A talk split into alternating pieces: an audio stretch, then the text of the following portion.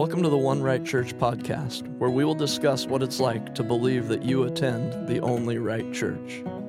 My name is Mark Shaw, and I spent the first 45 years of my life in the Followers of Christ Church in Oregon City, believing I was in the one right church. Our hope is that by simply sharing our story, that we would urge people to look to the Bible for answers instead of their religious traditions. We want to encourage people to trust in Jesus for their salvation and not in attending the one right church. Let's get started. Well, hey, Scott. Hey, Mark. I wanted to talk today about what it means to be called to preach the Word of God. Why, why do you want to talk about that? It's one of those things where I was told one thing my whole life of what it meant to mm-hmm. be called to preach the Word of God. And then as I read the Bible, I read just so many differences from from what I was told my whole life. So Okay. I just think it would be worth talking Well, in all about. fairness, I mean, this was one of the very first questions I ever had Mm-hmm. about uh, followers. Was you know when I saw some people be baptized, they talked about waiting for a called man, waiting for a called man, and I could not figure out what that had to do with baptism or what that had to do with anything really. And so that I that was my very first question about Right. where you came from was what is it about a called man? So Right. I think it's probably fair game to talk about it then. Yeah, Yeah. yeah, no, it's a it's a good question, and we we were left waiting for this called man. We the last one who had this calling died in 1969 before I was born, and that was the thing. We were either there. There were kind of two camps at followers. There were people who were waiting for another called man, Okay. uh, and there were people who did not think we would get another called man that believed that time would end, that Jesus would return before we before that happened. Yeah, So- and that was actually one of the one of the things that uh, Walter had said, right? Was that it was going to end pretty soon. yeah, he had had a, a dream that Okay. that it would, but um, again, that was supposed to have happened before I was born too. So, um, I, I I wanted to. How old you must? You just seem so young. That must be what you're talking about. No, I'm I'm 49 years old. So oh, you're even going to tell everyone. yeah, well, I- good for you. Okay. Hey, that's that is not the most embarrassing thing I've said about myself on this podcast. So, um, the people always wonder, like how how could you stay in a place like that? What what would make you stay and wait for a called man? What would make you believe that you had right. to do What is that? so important about a Yeah. called man? And yeah, exactly. And well, the importance of them is they're the only ones with the authority to preach the word of God. Okay. They're the only ones with the authority to ordain elders. They're the only ones with the authority to baptize. So without this called man, the the, functions of the church at followers do not work. Right. They, Okay. they are totally different than they were with this called man. So Okay. uh, one of the verses that people would use uh, was I, I just came across it the other day and it made me think of this, but I, one of the verses that they would use was out of 1 Corinthians chapter 7, uh, verse 20. And it says, Let every man abide in the same calling wherein he was called. And they would apply that to to say that no no other man can step up and take the place of the called man of God. Oh, so everyone else had to abide where they were. They couldn't, you know, they couldn't ascend to that role because they were already assigned in the other place. Exactly. Oh, I didn't. I didn't make that connection, but I can see why somebody would. Yeah. Yeah, and and that um, combined with another verse that we would just take out of context of um, be content in whatever state you're found. Paul says in one of his letters, I can't remember where right now, but um, that basically made it biblical for us to wait for a called man of God and just be content without one. So, and and I just thought that was worth bringing up because of an episode or two ago where we talked about how to read the Bible. Okay. Uh, that is, I know now, an example of how not to read the Bible, to just take Okay. this verse out. And so when uh, when you're talking about a called man or Mm-hmm. somebody, so I had taken it. I mean, you said that other people shouldn't, you know, become the preacher because they were already assigned a role, Right. So they should stay there. But what was this? Uh, what did this calling entail that you needed? The man needed. Right, right. I do remember uh, being told what Walter's call was, Okay. and um, we will we'll talk more about that later for sure. But it was basically the same thing that Timothy was told by Paul. Um, trying to find where I had that the oh yeah, it's um, Second Timothy chapter three verse two. Um, Walter, according to what I was told, Walter heard these words. Uh, this was the voice of God speaking to him, Okay. saying, Preach the word, be ready in season and out of season, reprove, rebuke, and exhort with complete patience. And and teaching, yeah, it, it goes on. So Yeah. that was that was the voice of God telling him, and that was his calling. So, I mean, actually, that's a calling of every preacher because it's in the Bible. Right. But what you're saying is that Walter's calling was special because it came by means of a vision or some kind of ex- experience. It was an Is that what you're yes, saying? it was an audible voice, is what I was told, and okay. um, and it it was different than what you read here, and it always confused me a little bit when I was would read this because it I was told it couldn't just come from a man, but Paul is writing those exact words to Timothy to to preach to lead a church. Right. So it's um, that was the calling that that Walter had. So, so it really wasn't. I mean, because I would say that's a calling of everybody whose responsibility it is to preach is to preach the word in season out season. That's this. You know, if there's a calling, it's that.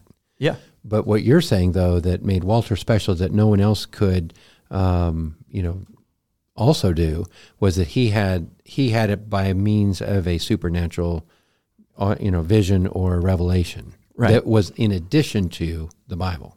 right, And if you didn't have it in addition to the Bible, it didn't count. exactly. Yeah, Okay. Yeah. Okay.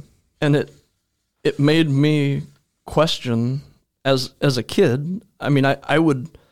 I never confessed this to anybody at followers, but I had. This, do we hear it here first? Is Yeah, that what you're you're saying? hearing it here first. But I always had the question: How do you know he really did? And I don't mean just Walter, but if anyone who says they have this experience Mm-hmm. and it's outside of what the Bible's saying, I I just had the thought of couldn't couldn't you fake that? What if the wrong person says they had the same thing happen to them? You know Mm-hmm. that that was just a question I always had growing up. But it's But you're just let that sit there because, I, and I think that's a reasonable question. I mean, I would have that question too, As- you know. And it's interesting that 1 Corinthians seven twenty keeps other people away from faking it. You might say, right. uh, because it tells them to be content where they are. That's really interesting. Yeah, and I, as we're saying this, I'm remembering there was a man that believed that he had a calling to preach Okay. the word while Walter was still alive, but he went to Walter to see if he really did. It- Okay. So for him, the the experience wasn't enough. He needed confirmation from Walter, and he didn't get it. I was told uh, this man will never preach because Walter said he didn't have a calling. So Walter's calling gave him the authority to tell anyone else if they had one or not. His supernatural uh, experience gave him the authority to decide if other people had an appropriate supernatural experience. Right. Okay. So why is this a problem? Why is this a problem? Well, it, it's a problem because it's what this has has left the followers with is no leadership. Um, no no real hope for leadership. Um, my my family was in the camp of time will end. Well, Okay. that that we won't get more leadership, and they seem to be content with that. Um, my dad changed later that I remember, but I, I mostly talked to my mom, and it was she was definitely in the camp of, um, yeah, Walter's dream. We just don't understand it yet, but it's time is just going to end, and so there's a problem I think when we're when we use for example when you use 1 corinthians 7.20 to get you to ignore 2 timothy 3 you know this this calling to preach the word or Okay. or all the other things in the bible that um, tell us it we really had a separation in a lot of places like the office of a preacher this part of the bible applies to them and not to us because we're just the we're just the people in the pews you know we're just the church members. We're not we're not supernaturally called. So it it leads to all kinds of problems Well, it's probably worth just hitting pause for a 2nd Mm-hmm. and saying, "Let uh, every man abide in the same calling wherein he's called." Let's let's just put a pause on this discussion Yeah. and use that verse for a minute, right? Because what's that verse? What's that verse talking about? I mean, if you apply some of the rules that we had talked about before, the approach of Scripture, he was talking about a particular thing there, not at all about ministry, not Right. at all about what um, is going to, um, you know, what you need to to preach or anything like that. He's talking about whether or not you're married. He's talking about whether or not you're circumcised.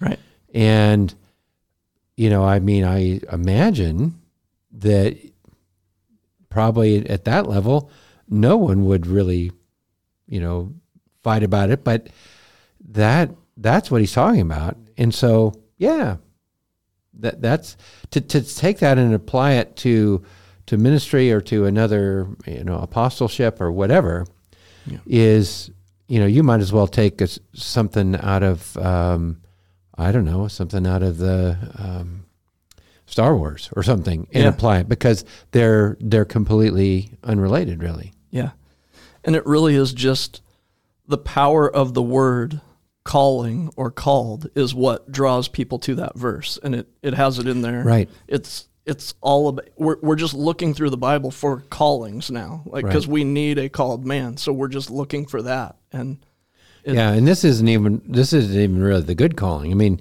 you get Right. called. I mean, you stay stay if you're a, a, a servant or a slave, stay a slave. If you're free, stay f- free. If you're circumcised, stay circumcised. If you're single, all the things. yeah That's not even like the best calling in the Bible. I mean, No. the best calling in the Bible is you're called to Christ. right And yeah, that's let's get called. Let's all of us get called because that's and and that's really the way the Bible uses the word call most of the time is that you are called uh, first of all verbally to say you know repent and believe on the Lord Jesus Christ and you shall be saved call upon the name of the Lord and you'll be saved and there's that verbal call or invitation you might say and then there's this um, this call, the internal call, that's external. The internal call is the Holy Spirit, you know, essentially grabs you and pulls you to Christ and he calls you to Christ. Now, that's a good call, and that's a call that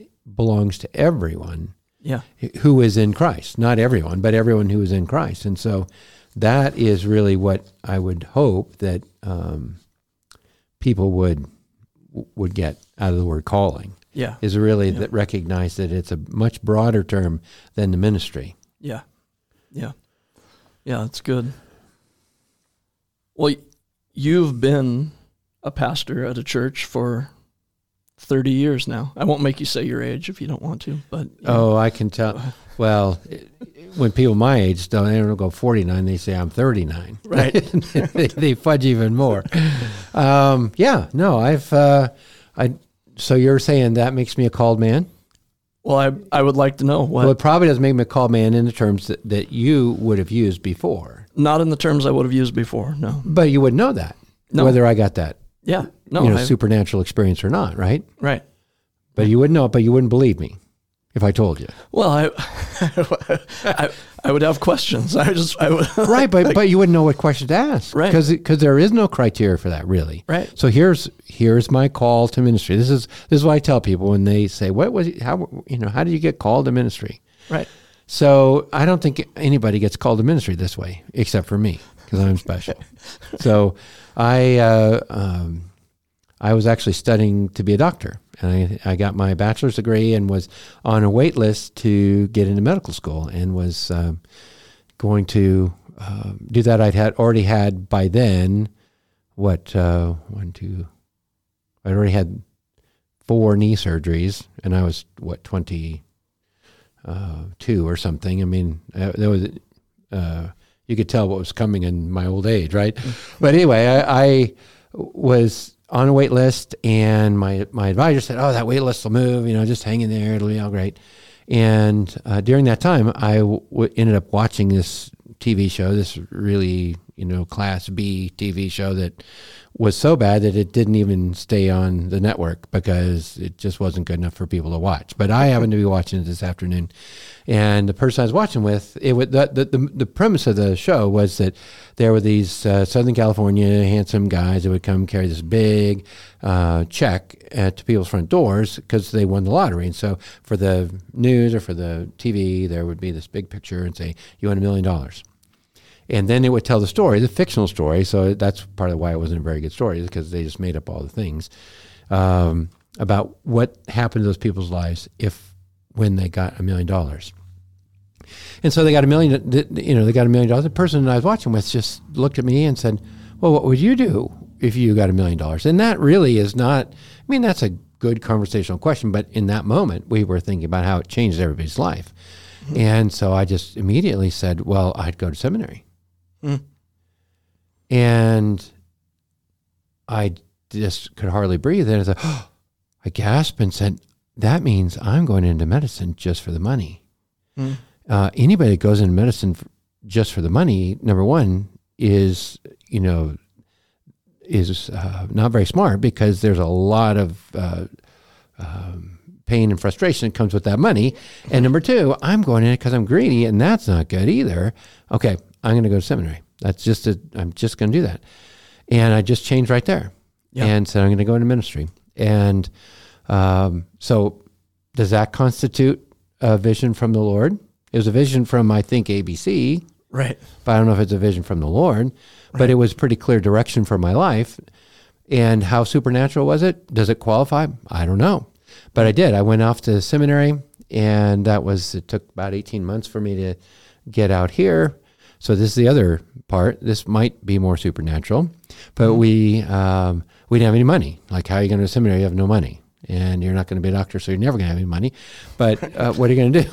And so, uh, you know, I was advised, why don't you send this? This will this will tell you I'm not 39. Okay. Why don't you send three by five cards to various churches in the mail and tell them seminary student will work for rent? So I said, okay, I'll send, I'll, uh, we'll send out these three by five cards. And we sent out 44, I think, uh, three by five cards of 44 different churches in Portland area. We had to go, again, to the yellow pages to find their addresses. So Right. anyway, we had to do all this uh, old school way. And we heard back from some people, you know, say you give 24 hour care to my invalid grandparents, or we got some that said manage an apartment complex and different things. That was the best we had. So we, we put money down in an apartment. And um, then the, the Tuesday before we left, this woman in West Linn said, Well, why don't you live in my basement and clean my house? I'm going back to work. My kids are older, and that'd be great. And I didn't know anything about it except that in Montana, where I was, the basements had these little tiny windows at the top. And that meant I had three years underground like a mole. Right. And I thought, I don't really want to do that, but I'll take your number. So I took her number. Anyway, we get, long story short, well, long story long, but I guess still a long story, isn't it? Sorry about that. We go to, um, uh, we go to to the apartment, and it was in a different city. And we got there in the middle of the night, and we crashed on the floor, and we got up and looked out the window, and I looked at the people, and I thought, those people are not like people in Montana. These people are like scary people, and it's my job if I'm the apartment complex manager here to get their money, and they're scary people. I don't want to do that. And I said, I wonder if I got the number for that woman in West Linn. And I called her and, and I did. And w- we went and turns out it took a couple hours for her to get it ready, but we went there and looked at it and it had like 1,800 square feet and a newly remodeled kitchen, two bedrooms, a fireplace. They left their pool table down there for us, a player piano. They left their, ta- their TV hooked up to their cable. And we said, "Oh dear, you know what? Uh, what's this going to be?" Said, "Well, our covenants restrictions don't let us uh, charge rent. So how do you give us pay us seventy five dollars a month for our utilities?" And we said, "Done." Yeah, and we moved in that afternoon. And then we said, "Okay, we're from Montana. We don't want to drive in the city. What's the what's the closest church to our apartment?" And on the very first Sunday we were in town, we came to this church where we're recording right now. Yeah. And um, I came uh, as a regular person to the church. And we met friends and we stayed here and became members, became a part time youth pastor and a full time youth pastor, associate pastor, and been the senior pastor for more than 30 years. Now, Yeah. that uh, feels more supernatural to me than my TV program yeah. Yeah. but still not in any, but still categorically different than what you're saying Walter should have had, or I would have had to convince Walter. Sure.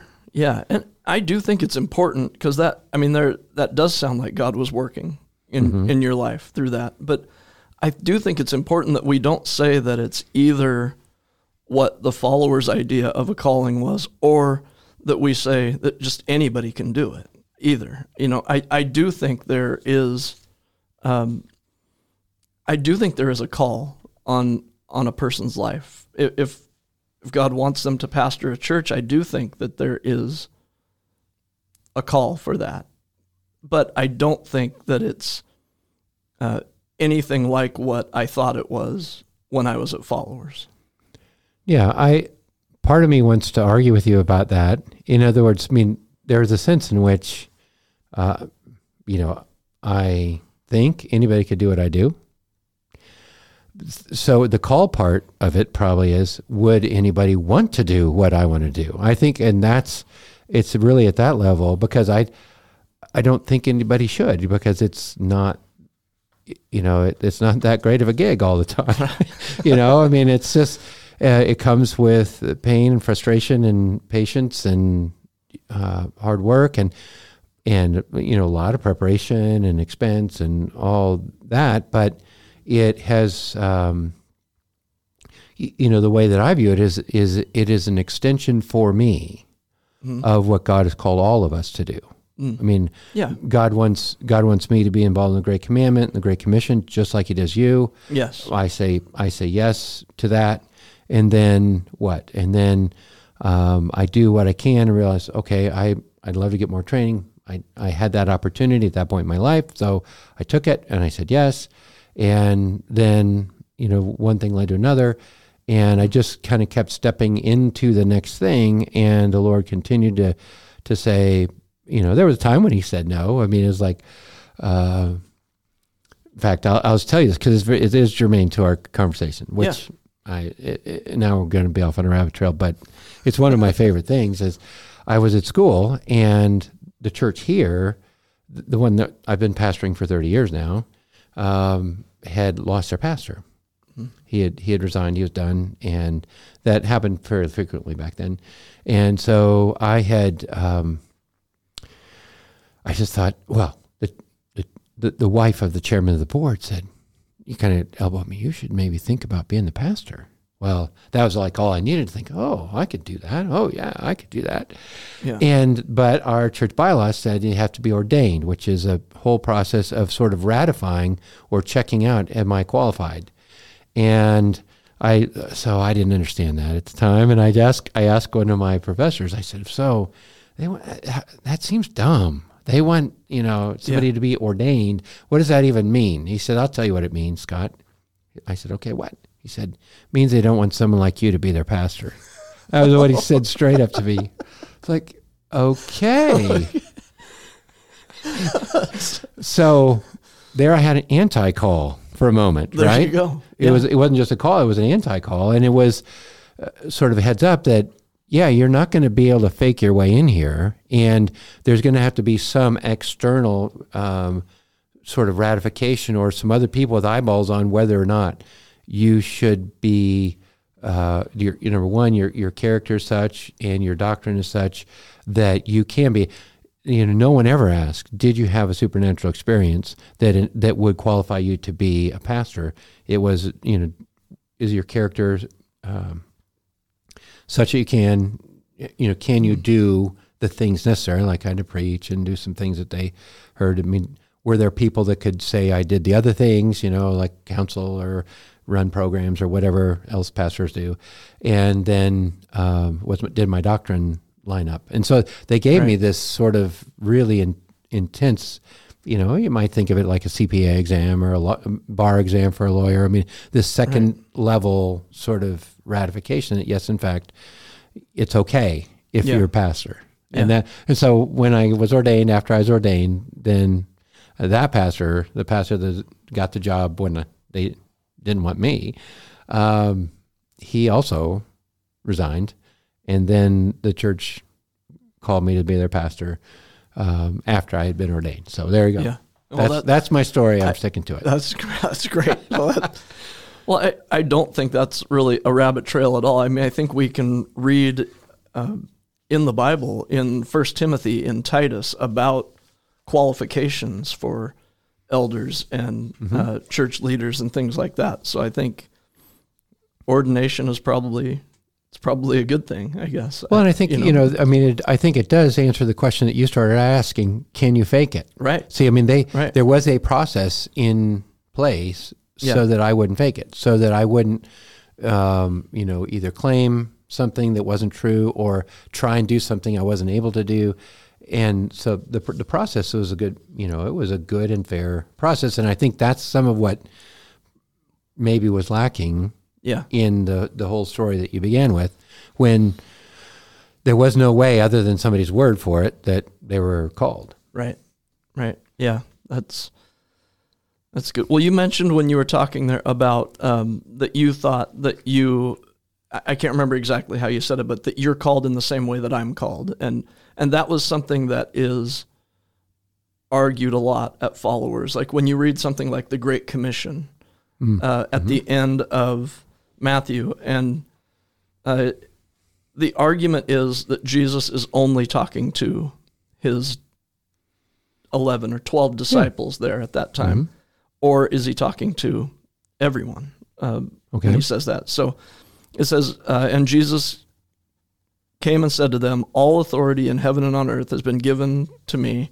Go therefore and make disciples of all nations, baptizing them in the name of the Father and the Son and of the Holy Spirit teaching them to observe all that I have commanded you, and behold, I am with you always to the end of the age. And so I heard my whole life growing up that that was just for those men, and I could never understand, like, what. And, and then what? And then when they die, then God calls a new group of men to to do the same. I mean, the church wouldn't have lasted very long. No, or you'd sit around and wait for somebody like you, right. you were doing, you know, a few years ago. Yeah. yeah. Well, in some respect, yes, it does tell us that the eleven gathered with him. Yeah. But then he, you know, he does tip his hand that it's for more than just the eleven because, uh, you know, the very end there that you read, and behold, I am with you always. Okay, and that could still be to eleven, right? Yeah. To the end of the age, okay, that extends beyond the lives of those 11 guys. Right. Just like that. Right. You know, really end of discussion. Yeah. That then becomes a commission for the church. And guess what? It applies to me, yes, and it applies to you, and it applies yeah. to everyone who who claims to follow or be a disciple of Jesus themselves, because it is a call. It is a call yeah. for disciples to make disciples to make disciples and and yeah. that is the way the church perpetuates not through really you know clergy who you know blah blah blah to people who are non-clergy that right that's not it might be how it looks that isn't really the way that jesus intended for it to work though right for for me to answer that question for myself i had to go find it in the Bible, though. I, I had to know that it was. I, I couldn't just take somebody's word for it that uh, that it wasn't just to the eleven. That it wasn't. Uh, and so I I start reading in Acts, and uh, a complaint comes up, um, and the people are saying that the widows aren't being taken care of, and and so the the response from the church is to bring us bring us some men. There's some qualifications for it. Bring us men, and and they choose seven more to do what they say is waiting tables. Like w- we want to stick to preaching the word, while these other men. And and I thought, okay, so then it is just them preaching the word. But then you read on, and it's not that at all. Stephen is one of those men that are that are chosen, and he goes right into in chapter seven is just this amazing sermon of uh, what he's and it says he's filled with the Spirit. Uh, Philip is one of those men, and it talks about him doing great works, and um, it it says that all of them. So when Stephen then is killed for this speech that he gives, Yeah. Uh, they're all scattered. Then it says at that point, and and chapter eight, uh, verse four says, "Now those who were scattered went about preaching the word." Oh. So it was it was just like a light bulb moment for me when I read that too. Yeah. And and I don't mean just read that verse, but read the whole context of that and and that is what happened. It's not talking about the 11 or the 12 at that, you know. It's talking about all who were scattered. Yeah, one one way that I've heard people talk about is that uh, this is back to well, just the church runs on regular. Doesn't need premium; it just runs on regular. You know, and and really, it just re- it's the everyday, ordinary faithfulness of regular people who will cross a fence or across a you know coffee maker at work or whatever, just continue to you know make disciples. So Yeah. yeah, it runs on regular. Yeah, yeah, it's, that's good. Um, there was another uh, person in the Bible, Apollos, that was really helpful for me because um, I remember reading about him first in in Corinthians. I just think it's it's important. This is the part where they're they're talking about um, people who are saying, "I'm of Paul, I'm of Apollos," uh, and and Well, and just let me stop Yeah, you there. yeah. I mean, they had the same problem that you were describing at the very beginning, is that they they had their man, right. and I'm going to stick with my man. Right. Right. Okay. Go ahead. Right. Yeah. Yeah, there are people at followers right now who say, I don't need to hear about what Walter said because I never knew him, but Paul is my apostle. And I'm like, you're Oh. You're doing exactly what Paul's saying not to do Oh, when you do that. Paul, or I'm, of Walter. Paul. I'm of- yeah. Walter. I'm of Apollos. Right. Yeah. So anyway, I, I think just to before I say what um, what my thoughts were about Apollos, Paul, what Paul says about Apollos um, in verse nine, he, um, what then is Apollos? So I'm sorry, in verse five, chapter three of First Corinthians, um, what then is Apollos? What is Paul?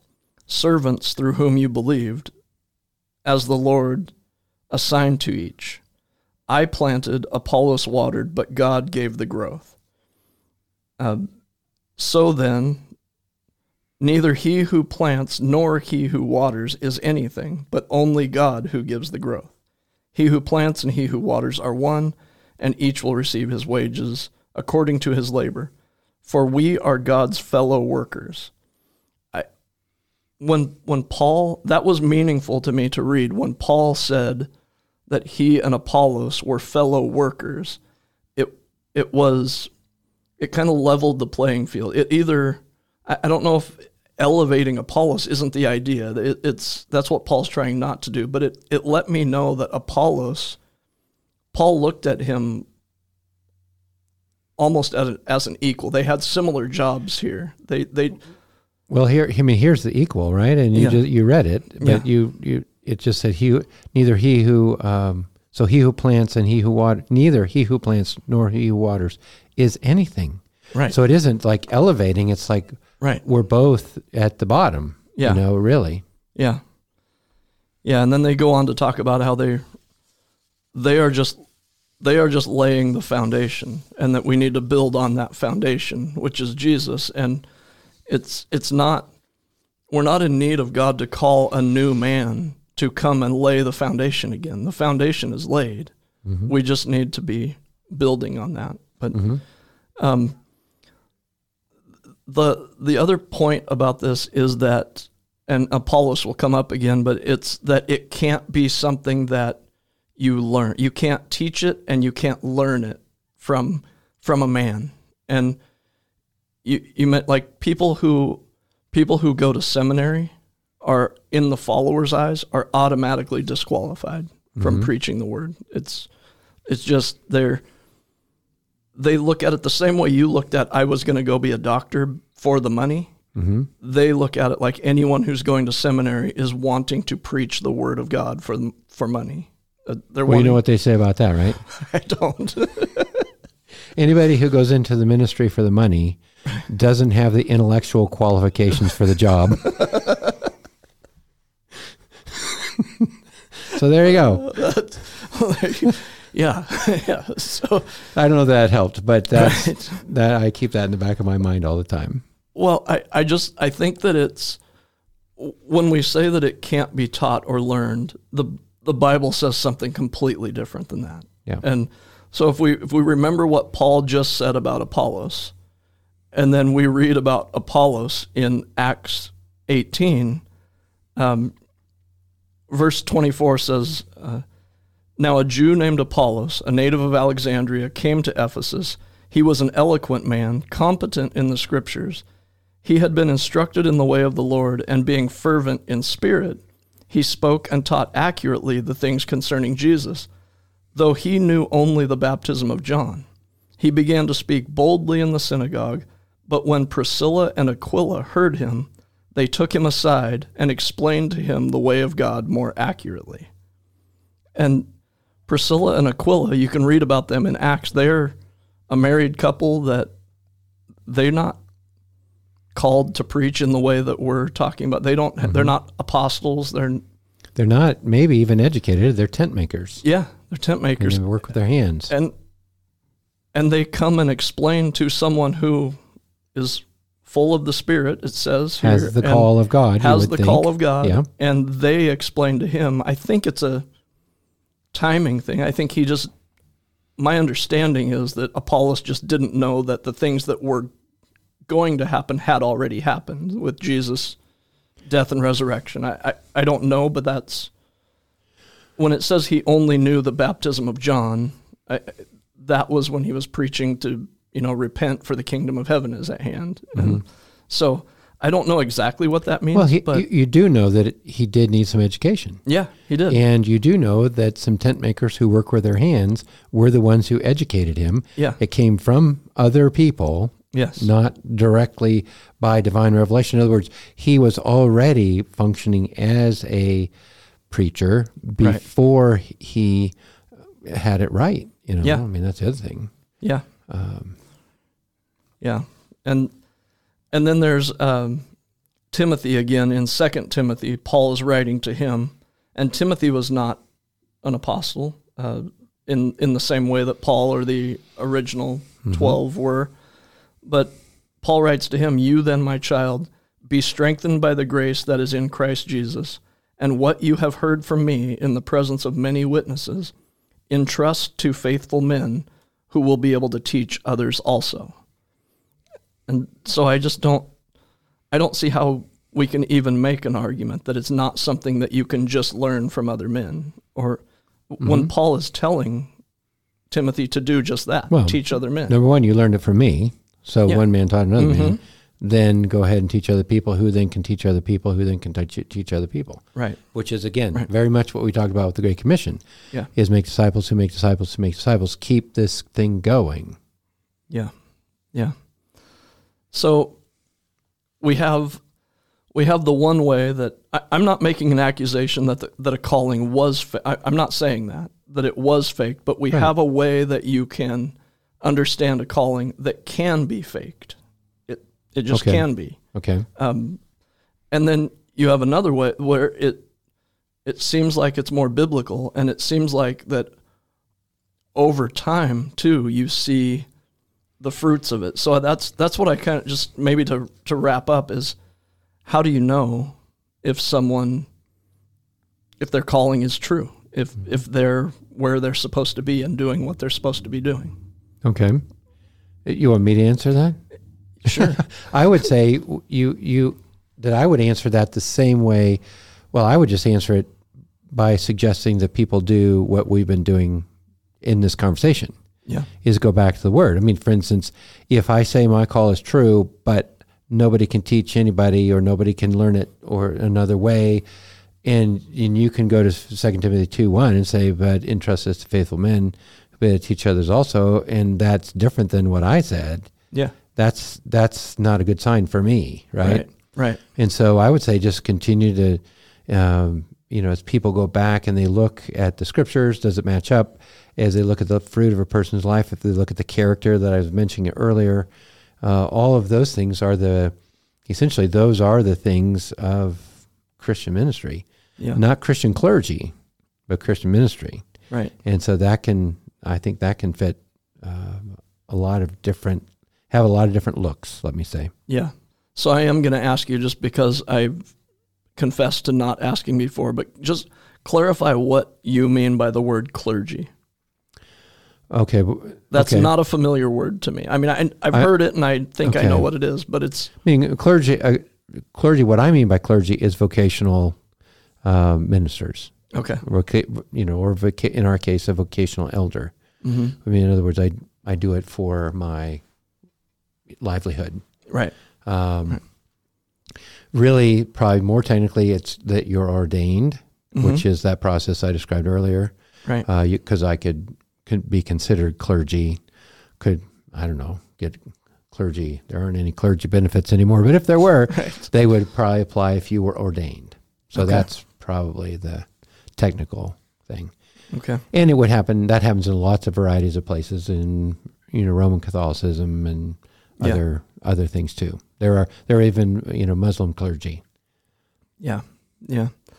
I came across one passage that I just think is really helpful um, because, like I said, this idea of can you fake it or not, or or can anybody just do it? There are false prophets. I mean, there there Okay. just are, and and Jesus warns us about that. And I in in chapter seven of Matthew, uh, starting in verse fifteen, it says, "Beware of false prophets." Who come to you in sheep's clothing, but inwardly are ravenous wolves. You will recognize them by their fruits.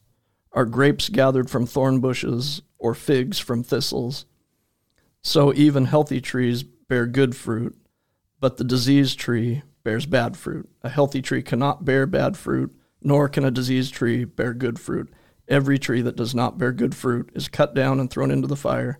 Thus you will recognize them by their fruits. So I think I mean I think that's kind of a a verse that backs up what you were saying. If if what you're saying as a pastor or as a prophet, uh, preacher, is different than what's in the Bible, then the Bible tells you, Jesus tells you how to recognize that.